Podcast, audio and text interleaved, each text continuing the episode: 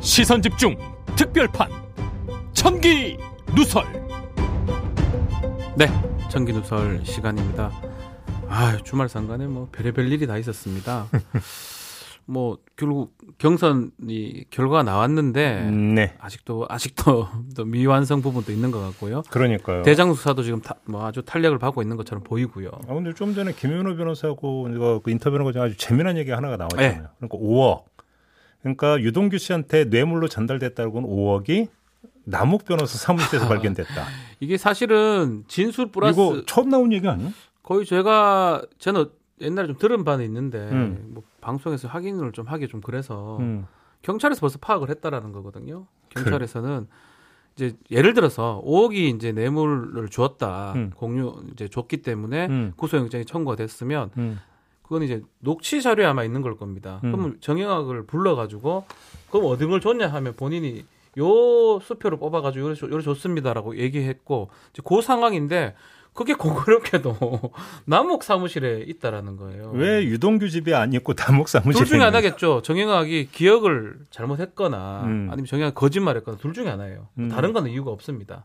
정영학 거짓말 아니면 정영학 기억에 잘못했거나인데 사실 뇌물을 기억을 잘못하는 경우는 잘 없어요. 실수하는 경우는 아, 또 아니 돈이 얼마나 많길래 안 돼요. 5억을 그 아유 기억에 5억, 5억이 저기 가 있는데 여기 가 있다고 하면 안 돼. 왜냐하면 검찰 진술을 받는 다- 난 길거리에서 5천 원만 잃어버려도 막 하루 잠이 안 오던데. 보니까. 내 지갑에 돈이 얼마 다 기억하잖아요. 우리 같은 사람은 오, 그리고 그래? 비, 오. 비상처 비상돈이 어디 들어가 있는지도 다 알고 있잖아요. 어, 안에 어, 몰래. 어, 어디 있는데? 그 얘기하면 안 되죠. 근데 그 큰 돈들이 왔다 갔다 하는데 음. 수표가 잘못됐다라는 가능성은 매우 적다고 봤을 때는 음. 정영학 회계사의 녹취록이나 정영학 회사의 진술에 대해서 음. 약간은 고민을 해봐야 되고 저는 김윤희 변호사가 얘기했던 것 중에 그 기본 중에 기본을 지금 혹시 검찰이나 수사에 놓치는 게 아니냐. 음. 뇌물 사건의 핵심은요.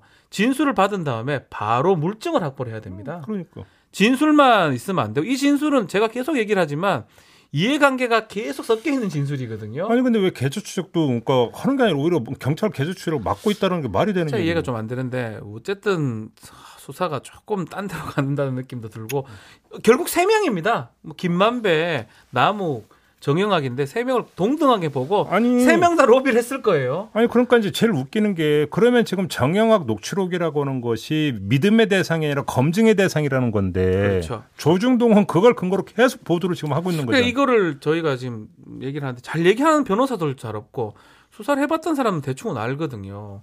근데 이걸 그냥 거기다 녹취록을 기- 녹취록을 왜 믿어요? 그걸 자기한테 정영한테 불리한 건 1도 없을 건데요. 그러니까 당연히 딴 사람 줬던 얘기 나오는데 이 사건은 그냥 제가 봤을 때는 세 명 다 로비를 했을 겁니다. 그러니까 세 명 다 얘기를 들어보면 다 나올 거예요. 그리고 지금 정영학에서 나왔던 것만 믿고 수사를 따라가다가는 큰일 날 수 있고. 그러니까 나는 그래서 처음에 어떻게 생각하면 정영학 그 회계사 녹취록 제공해서 여러 번 조사 받았고 네.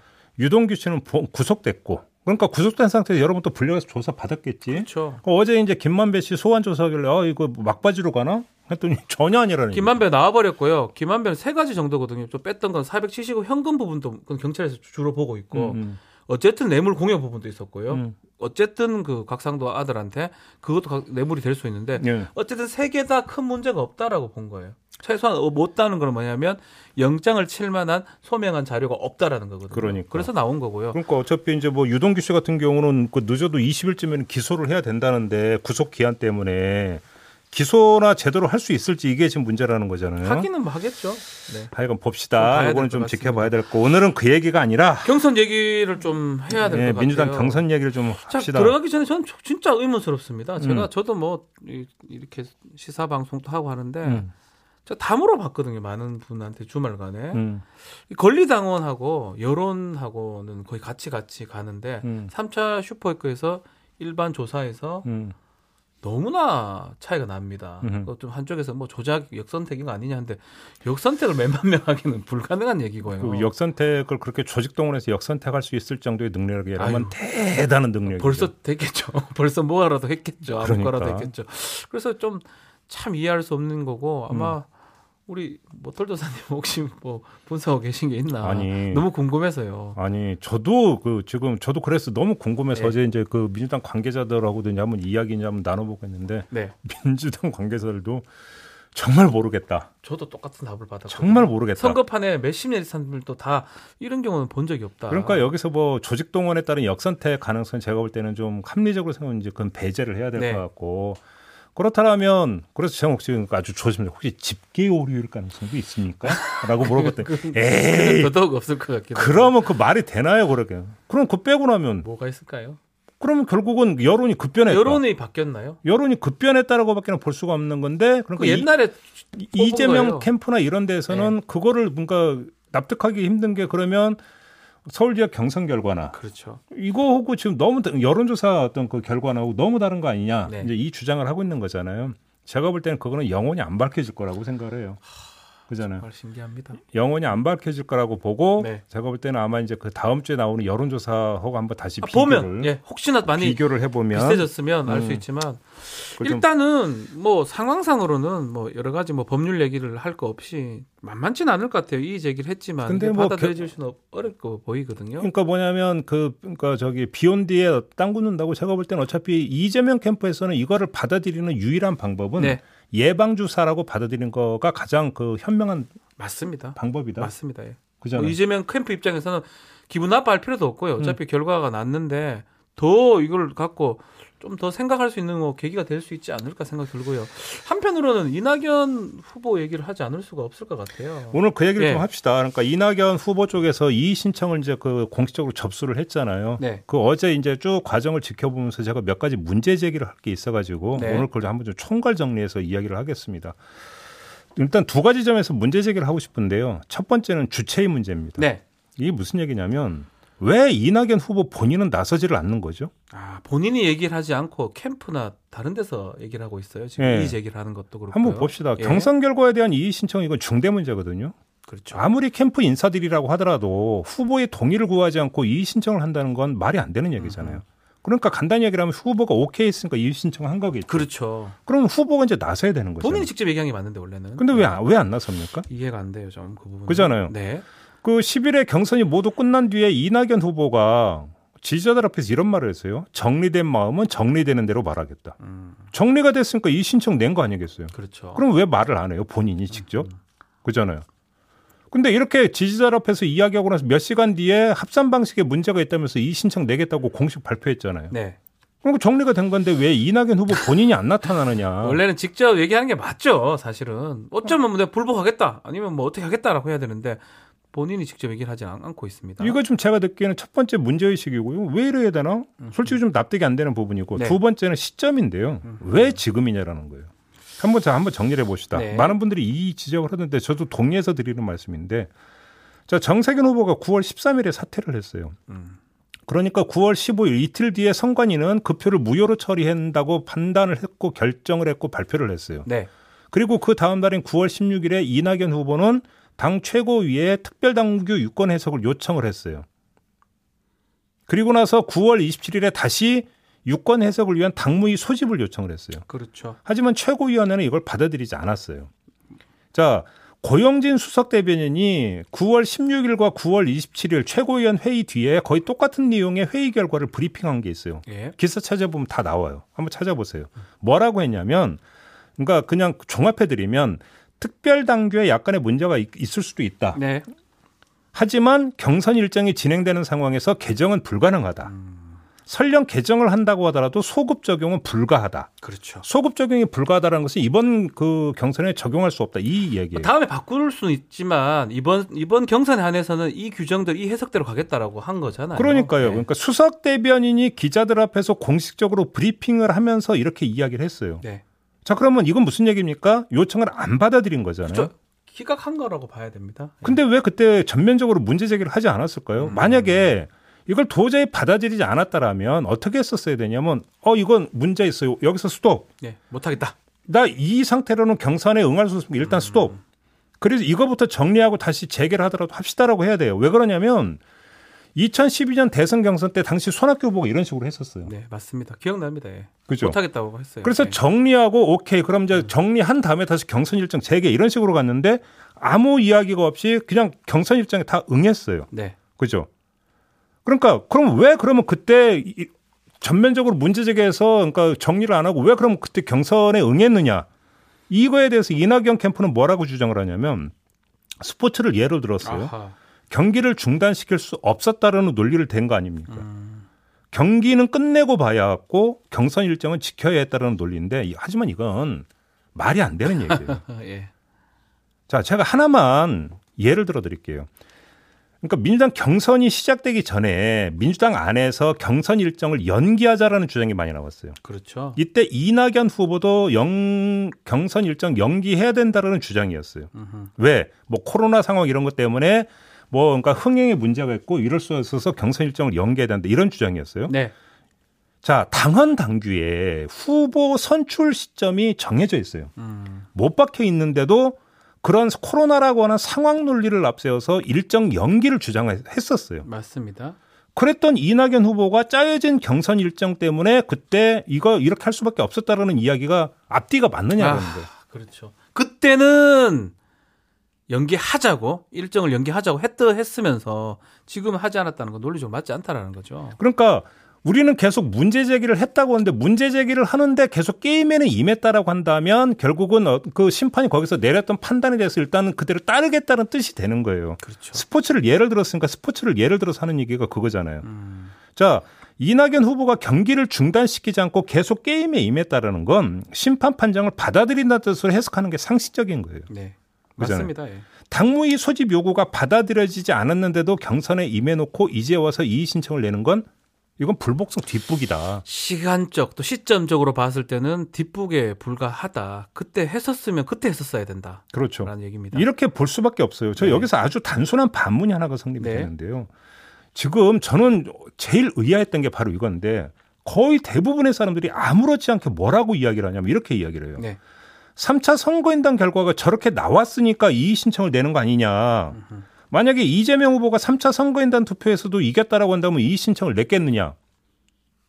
거의 대부분의 사람이 이렇게 이야기하잖아요. 맞아요. 이 얘기도 많이 나옵니다. 다른 방송에도 그렇고요. 근데 이게 말이 안 되는 얘기예요. 그 얘기는 무슨 얘기냐면 경기 도중에 어, 룰이나 심판 판정에 문제가 있다라고 항의를 했는데 안 받아들였어요. 그래서 그냥 계속 경기를 했어요. 네. 경기를 끝났는데 끝나고 놓고 보니까 너무 아쉬운 거예요. 음. 그때 그것만 받았으면 경기 결과가 뒤바뀔 수도 있었어요.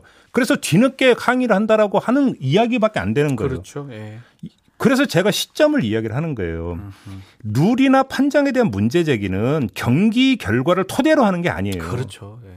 그래서 그거는 룰이라면 그거는 사전에 경기를 하기 전에 해야 되는 이야기고요. 꼭 그다음에 어떤 그 룰에 따라서 내리는 판정에 문제가 있다면 판정이 내려진 즉시 그거에 대해서 이의 제기를 하고 바로 잡는 게 원칙이에요. 네. 그잖아요. 맞습니다. 경기 결과를 보고 룰이나 이 판정을 문제 삼으면 경기 결과를 뒤집을 수 있다라는 전략하에서 이의 제기를 해버리면 그렇죠. 게임이 어떻게 되겠어요? 그런 게임은 게임이 아닌 거죠. 엉망이 되는 거죠. 그게 말이 안 되는 거죠, 사실은. 그러니까 이낙연 후보는 즉시가 아니라 경기 결과를 보고 지금 한 거잖아요. 네. 나가 사전에 짚을 수 있는 기회조차 스스로 차버렸잖아요. 음, 맞습니다. 여기서 원칙적인 문제가 다시 제기가 되는데 이낙연 후보가 지금 문제 삼고 있는 특별 당규는 이해찬 대표 때 만들어져서 이낙연 대표 때 확정된 거예요. 그렇죠. 본인이 대표할 때 확정된 겁니다. 그러니까 문제의 발단은 본인이 대표로 있을 때 만들어져서 확정이 된 거였어요. 자, 이때 이게 확정되는 과정에서 의원들 사이에서 이런 얘기가 약간 있었다고 하더라고요. 음. 들어보니까. 네. 근데 그냥 넘어갔어요. 음흠. 그냥 넘어가 버렸잖아요. 이때 초점은 이 특별 당규가 아니라 이낙연 대표가 자 그러면 하면은 최고위원들은 어떻게 되느냐 예. 이 문제에 따르는 거. 그렇죠. 자 여기서 확인할 수 있잖아요. 이낙연 후보가 특별 당규 해당 조항의 해석을 지금 문제 삼고 있는 거잖아요. 네. 근데 엄밀하게 이야기를 하면 해당 조항의 그 불안전성을 문제 삼아야 되는 거예요. 음. 특별 당규가 이게 애당초 문제가 있었다. 음흠. 를그 문제 삼아야 되는 거지 특별 당규의 이 조항에 지금 상관의 판단이 옳으냐 그러냐를 해석해 주세요가 아니라는 거죠. 그렇죠. 엄밀하게 그 부분은- 얘기를 하면. 그 부분 그렇죠. 근데 지금 그 해당 조항의 불안정성을 문제 삼는 게 아니잖아요. 이낙연 캠프에서는 네. 왜겠습니까? 원천 책임 문제가 불거지잖아요. 그러면 그잖아요. 네. 본인이 이제 당 대표 시절 때 있었던 조항이기 때문에 그러니까 간단히- 조항이기 간단히 얘기하면 원천 책임을 피해서 실리를 찾고자 하는 거 아니에요? 지금 접근법이?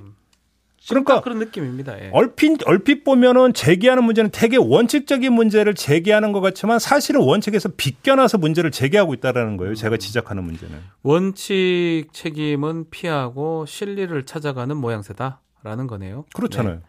네. 보입니다. 그러면 예. 애당초 예를 들어서 이제 그 지금 최고위도 회의 결과 아 이 해당 조항에 뭐 그러니까 어려운 말 불비하다 뭐 이런 네. 완벽하게 갖춰지지 않았다 이 뜻이잖아요. 그럴 수도 있다. 그럴 소지가 있다라고 최고위원회에서 했다라는 거잖아요. 그잖아요. 그렇죠. 그럼 애당초 그러면 그 문제의 화근을 누가 만들었느냐의 문제가 하나가 있고 두 번째는 그 자체를 제기를 해야 되는 거죠. 네. 이 조항은 아무 문제가 없는 것처럼 쳐놓고 다만 조항의 적용과 해석에서 문제가 있는 것처럼 이야기를 해버리면 이거는 논점이 약간 일탈되어 버리는 거 아니에요라는 거죠. 흐트러질 수밖에 없는 상황이네요. 지금 보니까. 그렇죠. 예. 바로 이 지점에서 제가 첫 번째 했던 문제 제기 주체의 문제 있잖아요. 네. 이거를 다시 얘기를 하지 않을 수가 왜 없는데. 이낙연이 직접 나서지 않느냐 이 부분이죠. 그러니까요. 예. 혹시 그 이유가 예. 원천 책임 때문입니까? 아. 이걸 한번 묻고 싶은 거고요. 아하. 만약 이것 때문이라고 한다면 이건 비겁한 거예요. 아하. 그렇지 않습니까? 네. 그게 아니라 아주 좋게 해석할 수 있어요. 승복의 대반전을 염두에 둬서 다시 말해서 대반전. 이렇게 네. 하다가 이제 후보가 직접 나서서 막 하면 이제 퇴로를 닫아버리는 거잖아요. 네. 근데 그러니까 후보는 안 나서고 캠프 인사들이 나섰다가 이게 상황을 봐서 그러니까 상황을 끝맺어야 돼서 그러면 이낙연 후보가 결단을 내리면서 네. 승복하겠습니다라는 선언의 가능성을 열어두고 그러니까 쉽게 하면 승복의 대반전을 염두에 두기 때문이다. 이렇게 좋게 해석할 여지도 있다고 봐야 그렇죠. 되겠죠. 그런 가능성도 아직 아직까지 열려 있습니다. 근데 만약 네. 이것 때문이라고 한다면 이 과정이 너무 소모적인 거예요. 하루 이틀도 지금 상당히 커요. 이거는 이건 네. 정말 너무 소모적인 거예요. 바로 뭐 승복을 했으면 그죠? 한 번 해보고 안 되면 그때 승복한다라는 이렇게 가져갈 게임이 아니에요. 이거는 이 성격은. 그래서 그 결말은 이렇게 돼버리면 상처뿐인 화합이에요. 이건 그잖아요. 그렇죠. 큰 의미가 없어요. 그렇게 돼버리면 그잖아요. 이도 저도 사실은 상당히 나쁘다라는 거네요. 그렇죠. 예. 그래서 마지막으로 네. 해법이 뭐냐? 해법 있어요? 해법은 궁금해요. 궁금해요. 다른 건 몰라도 예. 이거는 피해야 돼요. 좋은 게 좋은 거다라는 식으로 가면 안 된다는 아, 거예요. 대충 하는 건 안 된다. 좋은 게 좋은 거다라는 식으로 봉합해 버리면 절대 안 된다. 네. 그러니까 자 일단 첫째 특정 지점에 특정 문제만을 뽑아서 주정을 내놓을 게 아니다. 그게 무슨 얘기냐? 뭐 네. 유권 해석 문제 이런 걸 제기할 게 아니라는 거고요. 지금 필요한 건 이낙연 후보 본인이 네. 나레이터가 돼서 그간의 과정을 아하. 쭉 나레이션 하는 게 제가 볼 때는 해법이라고 봐요. 본인이 직접 얘기를 한다. 왜 그때 불완전한 특별 당규를 통과시켰는지 예. 첫 번째 그거고요. 확정 지었는지 예. 왜 중간에 그러면 경선을 스톱시키지 못했는지 두 번째. 않았는지 음. 왜 이제 와서 전면적인 이의 신청을 하는 세 건지를 번째. 서사 구조에 대해서 한번 이야기해봐라 자초지종을 요거를요. 이렇게 제가 요구하는 데는 이유가 있어요. 어. 음. 좋게 좋게 봉합 차원에서의 해결은 다른 문제를 발생을 시켜요. 음. 봉합의 바느질 선에 따라서 요렇게 봉합하면 요쪽에 반발하고 저렇게 봉합하면 저쪽에 반발해요. 그렇죠. 그렇잖아요. 예. 이런 때일수록 원칙을 분명히 해야 하는 거예요. 원칙을. 다시 말해서 책임 소재도 그렇게 되면 분명히 가려야 된다는 거예요. 그러잖아요. 그래서 자 문제의 발단이 어디서 시작이 됐고 그렇게 놓고 본다면 이 문제를 방치해서 이런 결과까지 빚었다면 누가 여기에 대해서 귀책 사유가 있는 건지 그렇죠. 분명히 그 하고 얘기까지. 그에 따라서 피해 유무를 그래야 이제 그래야 피해 여부를 가릴 수 있는 거잖아요. 그리고 나서 그래야 피해 여부를 가려야 그 다음에 구제의 원칙과 방향이 잡히는 거잖아요. 네. 그잖아요. 맞습니다. 그렇기 때문에 다만 2만 몇백 표를 어떻게 할 거냐라고는 그것만 뽑아가지고 그거에 대해서 해법만 찾을 게 아니라는 거예요. 이게 아, 들어보니까 왜 이낙연 후보가 직접 얘기를 안 하는 게 이해가 되면서도 또 결국 해법은 직접 얘기를 하는 게 해법일 수밖에 없다는 얘기네요. 그러니까 이낙연 후보가 본인이 직접 나서세요. 네. 나서 가지고 문제의 원천인 특별 단계부터 해갖고 쭉 이야기를 하세요. 네. 그래가지고 그러면 설득을 할 수 있으면 하시면 음. 당 지도부 차원에서 반영이 될 것이고 아니라고 한다면 정리가 되고 그래서 정리가 되는 과정에서 본인을 지지했던 사람들에 대해서도 설득 과정이 같이 가야 되는 거잖아요. 그렇죠. 그냥 본인이 포기하는 걸로 되는 문제가 아니잖아요. 이거는. 왜냐하면 지금 많은 그 이낙연 후보 지지자들은 지금 뭐, 뭐 의원들도 마찬가지고요. 지금 그냥은 뭐 받아들이기는 어려워 보입니다. 지금 그렇기 때문에. 이거는 복귀를 다시 해야 되는 거예요. 음, 복귀를 처음 시작부터 해가지고 지금까지 일련의 과정을 그러니까 편의적으로 하나하나만 그러니까 저기 자기에게 지금 가장 그 유리하거나 불리한 부분만 뽑아가지고 그것만 집중타를 때릴 게 아니라 일련의 어떤 전반의 과정을 쭉 복귀해 들어가면서 어디서 문제가 비롯됐고 이걸 잡아야 네. 어떻게 해- 처리할 것인가 나오는 거예요. 그렇잖아요. 그리고 그 일련의 과정에서 시발점에 누가 있냐면 이낙연 당시 대표가 있었기 때문에 있었기 때문에 지금 뭐냐면 경선 주자로서가 아니라 거기서부터 시작해서 경선 주자까지 끝점은 경선 주자잖아요. 지금 이 신청까지 이 일련의 과정을 다 이야기를 하라는 거예요. 얘기를 하고 그럼에도 설득이 되거나 뭐 그렇다면 그때 가서 다시 또 논의를 해볼 수 있는 부분이다 말씀이네요. 그렇죠. 근데 그게 아니라면 사실 그렇게 해야지만이 이 갈등 문제라든지 이 민주당의 안에 내부 문제가 해결될 수 있다라는 그 말씀이기도 하고요. 급할수록 돌아가라고 그랬어요. 네. 급할수록 돌아가라는 게 지금 제가 여기서 얘기하는 돌아가라는 게 그러니까 그러니까 차일피일 미루면서 질질 끌어라가 아니라 네. 짚을 건 다 짚어라. 짚어라. 그럴 거면 짚어라, 이 짚어라. 말씀을 드리는 거예요. 이 말씀.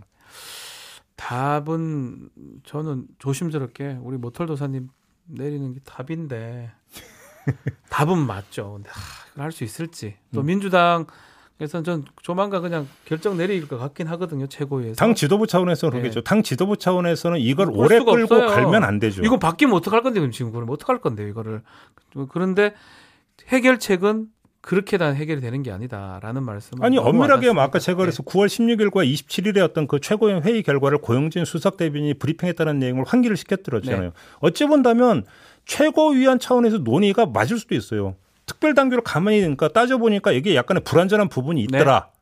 그래서 개정 사유가 있을 수도 있다.